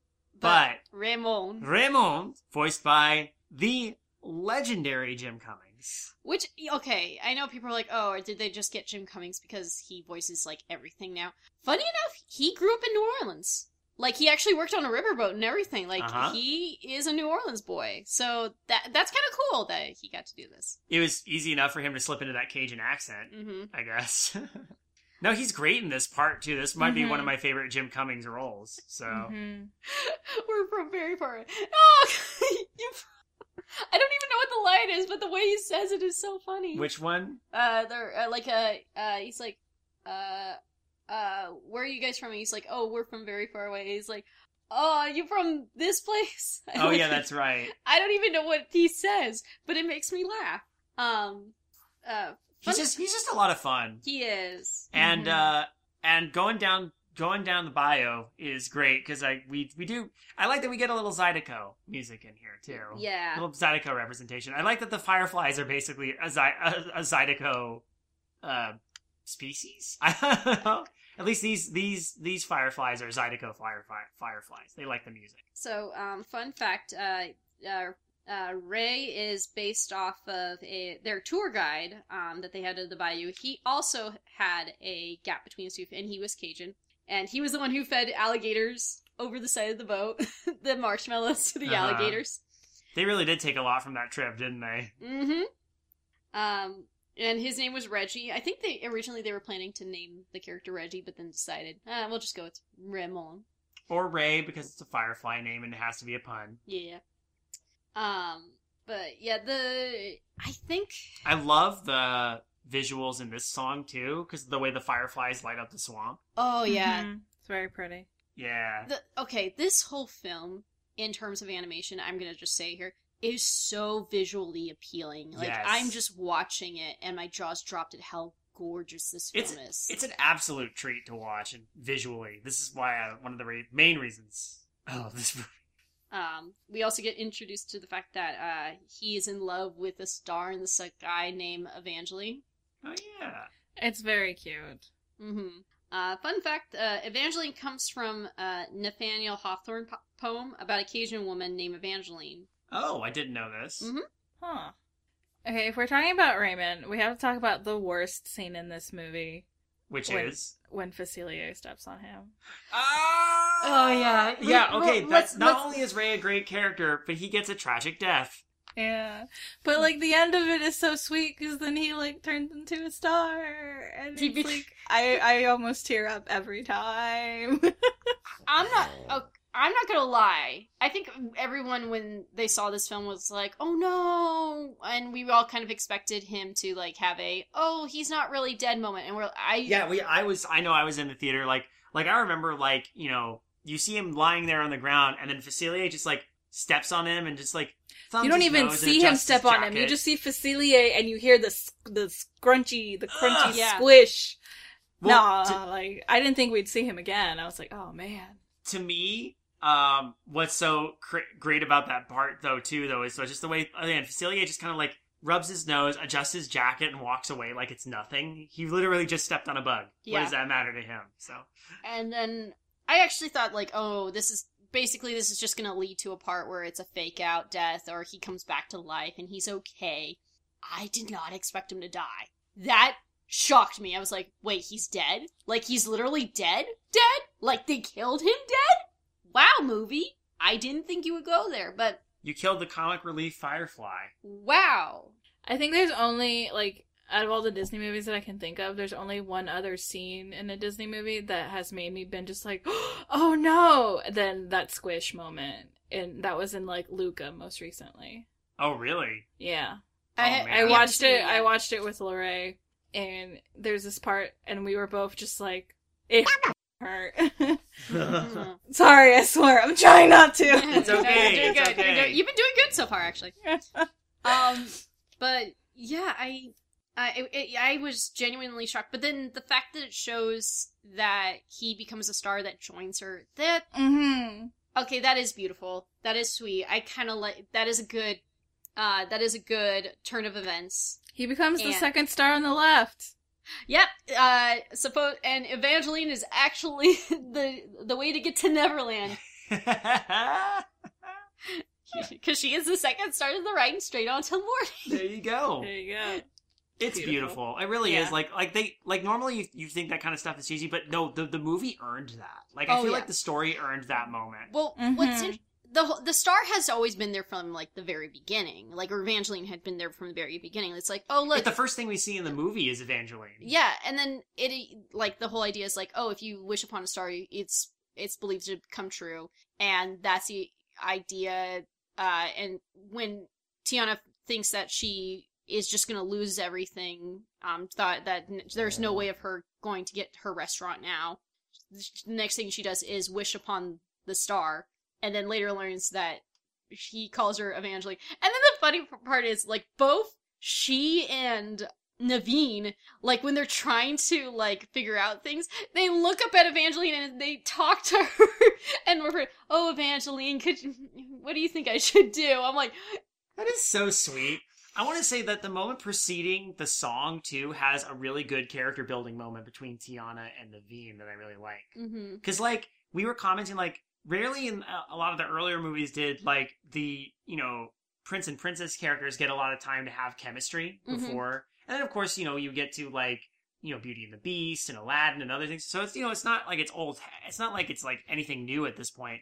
But since they spend the whole movie together being kind of antagonistic, but then like growing closer as they learn more about each other Mhm. and help each other out and do things, I really enjoyed the moment when they kind of get where even Naveen actually gets a little vulnerable. yeah, Like he talks about like how he there was a certain point in his life where he realized I don't know how to do anything, and I that I was I don't know what it was about that moment, but that hit me. I was like, oh wow, yeah, because maybe it's like that feeling like well sometimes if you do have it too easy, it's like well when you get out on your own, what do you do? I think that that it's is- not his fault. I think that's also a fear now, especially with millennials after they graduate college, because they're, I mean, we've been taught throughout our lives, like, oh, you just need to go to college and then the jobs will come to you. But then that wasn't the case, and we're like, Yeah, we don't really know how to do anything. And we're just supposed to expect to be, okay, just figure it out. I mean they they really did kind of. I mean And his his parents really did kind of throw him into that situation. Either get Mhm. married or get a job. yeah, At least that's the way Lawrence puts it. basically, yeah, because he's been cut off by his, his royal family. Yeah. and he has two choices: get a job to start making money, or uh, Get married. Get married to someone rich, and that's why he co- comes to America to marry Charlotte Buff because she has Yeah. money. What I think is so sweet about this moment, though, is the way that you know, again, they they encourage each other. Like how Tiana like hears this and like then gets like real encouraging about him just being able to mince, which is something seemingly super simple, but then Mhm. he just does it, and then he's so proud of himself that he just starts mincing everything to show that he can do it. It's really it's sweet. It's super cute because they don't just leave it there. He like when he tries to propose, he minces her a bunch of stuff, and then at the very end, when like Tiana's mother and Naveen's parents are gonna like are sitting at the table together, he like presents them this plate of all these vegetables that he minced himself, and you like know he was like, "Oh, let me do this for my parents, so I can show them I learned something," and it's super cute. It's very cute. But to say he doesn't know how to do anything doesn't isn't necessarily fair. Because what I another thing I like is when we get into the song, when we get into Mhm. Ma Belle Evangeline, he uh, he he dances with uh, Tiana and Mhm. like shows her basically leads her in the dance, shows her how to dance. We know he knows how to play music. He knows all the like entertainment stuff. But I, I think another thing too is he is good with his words. He is. I mean, he was able to convince He's he's Louis to. He's got a high charisma score. He does. He is a bard in He's D&D. Oh my god. so I just love the moment that he's just like you can start kind of see what he. It, it's another reminder to me what he offers to Tiana, who already seems like she's a really already got a lot going for her, and you can see how they bolster each other, Yeah, and I love I love that. I, I'm. I know it's a simple thing, but They- it, it, it it's important, and especially I like the moment when they're dancing slash swimming together. And here's Ray in the background singing about love is wonderful, love is beautiful, and I'm like, Mhm. oh, got me in the feels this time. By this the whole way, movie is a lot of feels. Honestly. Yeah. By the way, I realize there's a scene in here and nobody talks about it, or eventually everybody's like, oh yeah, I forgot that was in there. Is the moment when the rednecks take them and Oh, try the to. frog catchers. Yeah.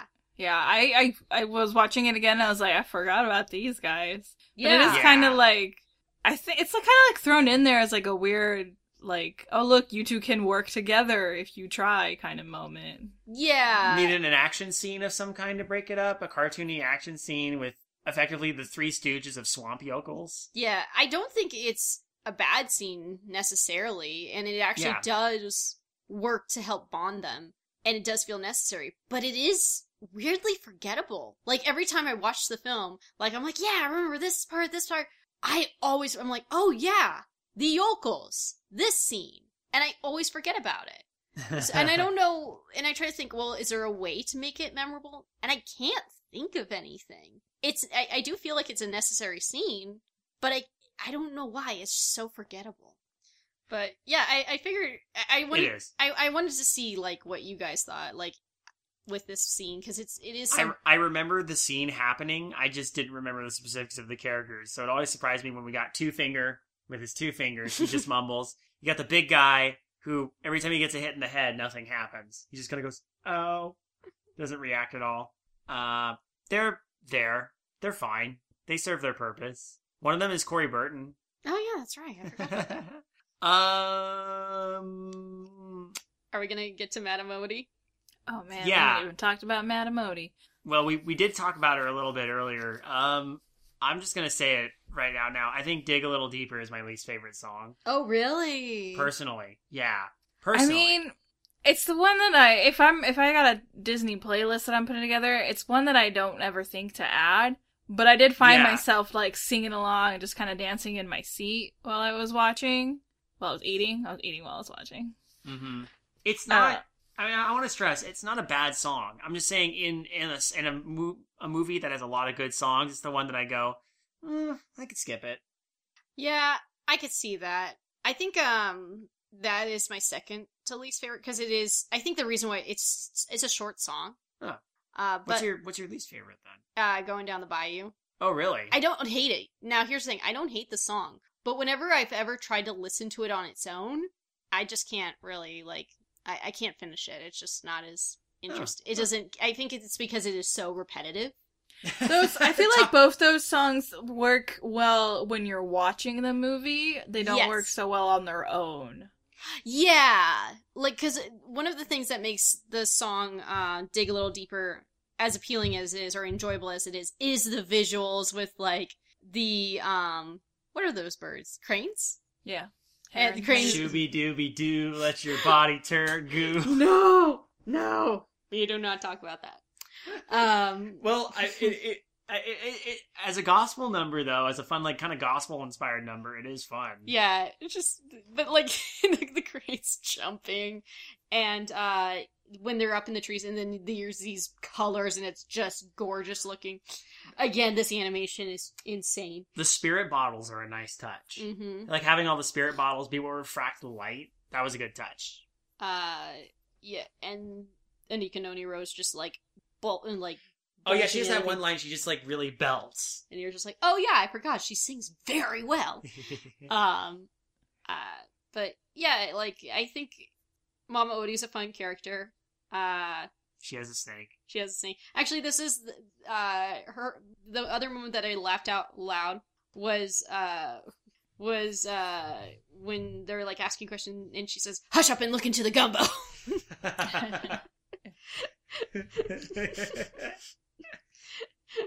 um, we talked a little bit about the proposal on the riverboat. mm-hmm.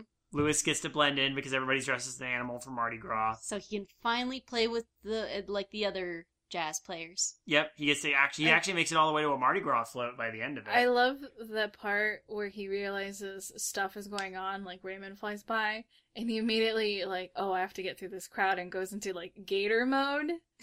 That Yes! makes me laugh so hard. it's a real gator. it's a real game. Um. Oh, I Uh, know the part that you hate. okay, so this is okay. I mean, we we've been here for a while, and we've Yeah. been having a good time, right? Mhm. And this movie, you know, doesn't really have any like logical flaws. We're we're good with what's going on here, right? Like it does a good job being subtle, getting you know, getting like, and not maybe not too subtle, but like you know, subtle enough that it's getting the nuances across of like the time period and where people live in and stuff like that. Why is Tiana heartbroken at the fact that she sees Naveen up on the thing with Charlotte when we she knows there's an imposter Naveen out there because she saw him at the party and then talked to the frog and it's like I have no idea who that is out there. All I know is I just woke up as like All right, Maybe I missed I have the same. I have the same problem with this part, and I kind of I forgive Tiana for it because it's the first time that she's kind of given into her feelings of like of like opening herself up. It's her first time kind of like I can love. I love this person. It's just it's her first time with these emotions. It's all very new and raw to her, and I so she doesn't know how to like. To me, it's like she she didn't take a moment to use her rational brain because she is for the first time using her emotional side to think about things and see the world. That's my way of forgiving her for it, but I do have an issue with that where I'm like, "No, girl, girl, you're better than this." What? yeah, And even she's like such a, she's such a logical person. She's yes. And then yeah. like Ray is right there and he's literally just about to say, "Well, why are you still a frog if he's human cuz Mama Mama Odie said you'd both changed back." And she's like Yeah. gone before he like before logic can even that that's the thing. She's gone before even lo- before logic can like process. Like she's she's not she's reacting too quickly. And my I forgive her cuz she's being emotional and she's not used to trust like going with her emotions. That's I'll forgive her. Okay, That's my- yeah, I, I'm willing to forgive it too. It's just it's it's a weak point. It's very flimsy. Yes. it's a flimsy, very I flimsy completely agree. for there to be a misunderstanding, in my opinion. But there's always a damn misunderstanding. Yeah, and I hate I hate it. I hate that trope. too. I hate it so I mean, much. me- Luckily, Too. luckily it passed by very quickly. Like, yeah, it doesn't impact the plot hardly at all. Mm-mm.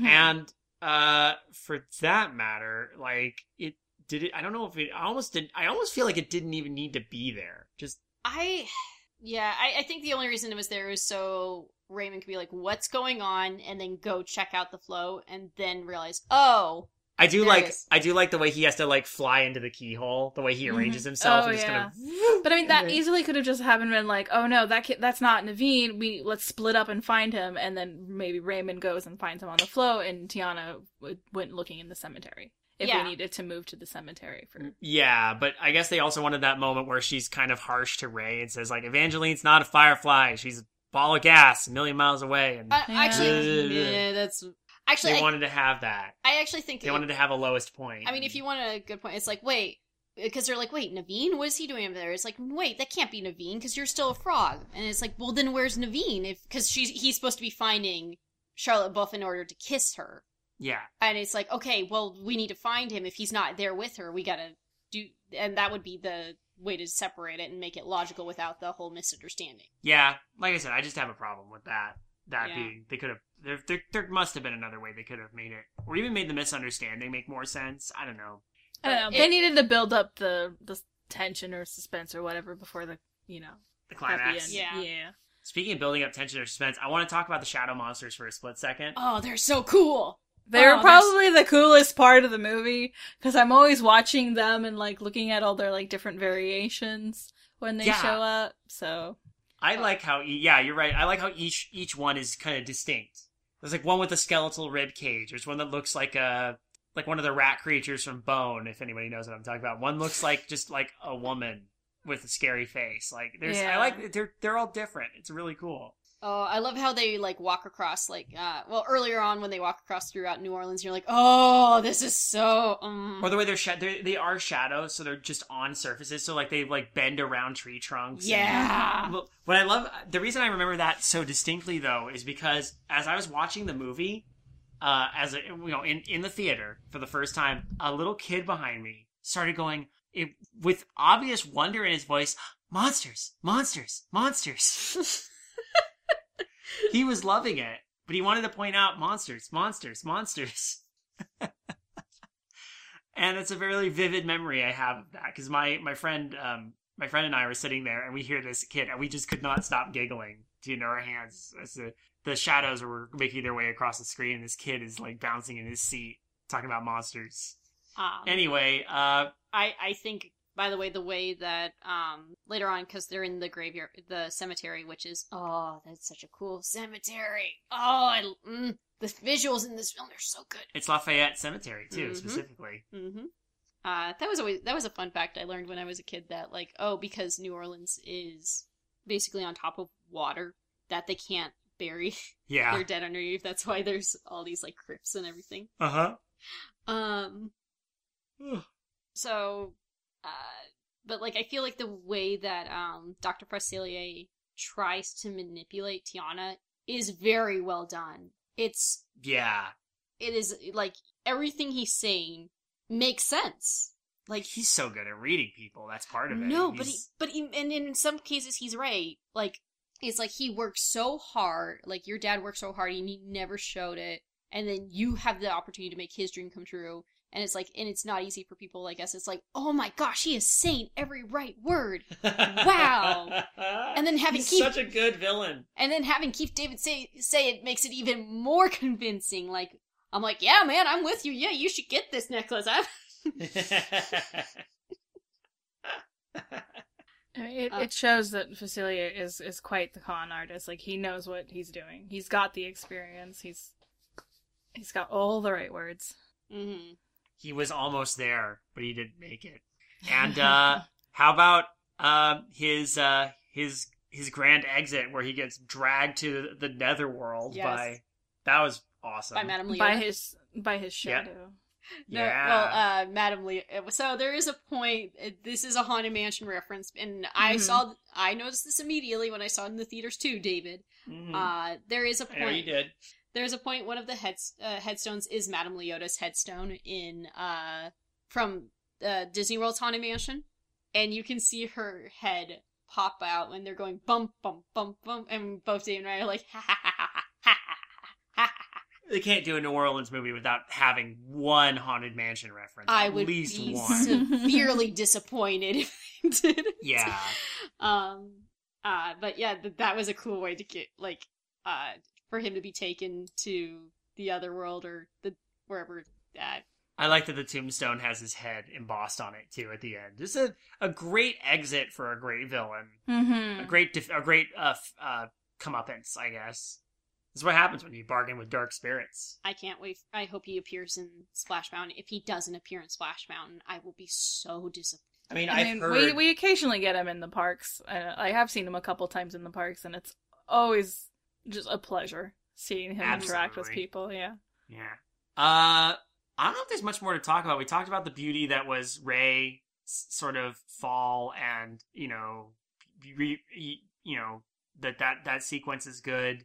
Uh, Lottie being the best and, you know, helping, helping where she can, even if it means not getting to be a princess. This joke would not land if it wasn't Lottie, but I I do find the, her last line like, "I didn't know Prince Naveen had had a younger brother. Uh, how old are you? I'm six and a half. Well, I waited this long." like any other person who would have said it, I'm like, "Oh, that's a weird joke," but it's it, because it's her. It's funny. It's actually funny. yeah. It's, it's a good ending. Mhm. I like the ending too. With the restaurant, Mhm. we get to see everything happen. I like that the They brought Louis, like when they're buying the restaurant, as their like kind of bodyguard, like, yeah, you better. you better sell the restaurant. You better sell this building. It's a good Um, scene. I love yeah. uh, just uh, like uh Naveen and uh Tiana like dressed like just casually dressed and they're like she got the hammer and like yeah we're gonna fix it up and work and like it's just the cutest thing. Makes me It really happy. is. I love the end. Yeah. I do too. And I love the fact that like he um oh my gosh, what was it? He's uh Naveen is yeah, he got his job. He's working at the restaurant now. Yeah. Mhm. And- He's minting everything for everyone, well, mostly for his family, but you know, while also performing on stage for uh, with the Firefly Five plus Louis. That's cute. That that's is a that's a nice nod to the Firehouse Five plus two. Mm-hmm. Uh, no, this and then ending with uh, uh Tiana singing uh "Dreams Come True" in, or in down in New Orleans. Mhm. This uh, this film overall, uh, yes, I said some things that are flaw- flaws, and I know. Um, I I I love it overall. It is Yeah. still a beautiful film to watch. It is still a lot of fun, and I it it holds up. It, it there is a timeless feel to it. I will say. Mhm. yeah. Mhm. Um, and as I the more I watch it as I get older, um, and this is a rare thing, it just gets better each time I watch it. I'm with you. I appreciate it like so much more even now than I did before, and that's that's saying something.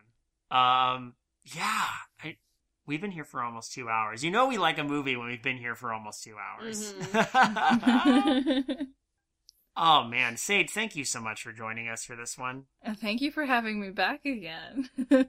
Gladly, you're you are the you have the record for the most repeat guest, and yes. we couldn't we couldn't deny you this one. Yes, Do you have any closing thoughts about it, or I I'm still thinking about getting myself some beignets. Like, you you don't know you well you guys know how badly I've been missing the Mickey beignets in the park. So Oh my goodness. yeah, Uh, you know, yeah, yeah. yeah. so Well, it's back to computer generated animation for the foreseeable future. Well, our- not true, actually. Uh, wait until we get to uh, August. So um, August, that's actually going to be Winnie the Pooh, Oh, really? and that's actually hand drawn animation. oh, that's right. I never saw that one. I didn't either. Um, I look forward to it. but uh, that's that's August. But next month we're going to be uh, reviewing and watching Tangled, Oh, okay. Nice. and that is going to be an interesting contrast, I will say, between this film and. Um, I- it's been a while since I've seen it, so um, I look forward to watching it and discussing it. Yeah, me too. Absolutely. Um, I I think it's really interesting where we've gone in these four years doing this podcast, and now only now we're getting into the last like ten years of Disney animation. Um, it'll be interesting to see where we are a year from now. Yeah. We'll be officially all through with the Disney canon in May of 2022, so we have less than a year left. Wow.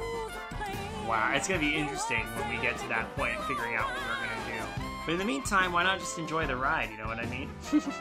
that said, um, those vultures up ahead look kind of ominous, don't they? Oh, we're coming up to the big drop. That's why. Everybody ready for the big drop? Are you ready? All right, up. Here we go. Here we go. Oh, I'm gonna marry, Marry your your dad. Dreams do come true when you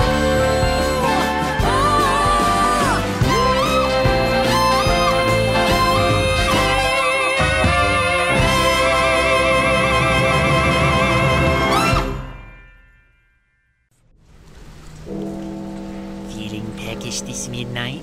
Sate your appetite for terror and reserve your ears for a feast of the sound. The Midnight Marinara podcast is here for you, intrepid listener. We sample only the finest and sinister stories and, quoting them with our own unique spooky sauce, present them to you as eerie audio dramas. Tune in as Midnight Marinara sends shivers of fear and spasms of laughter through you. Bon appetit!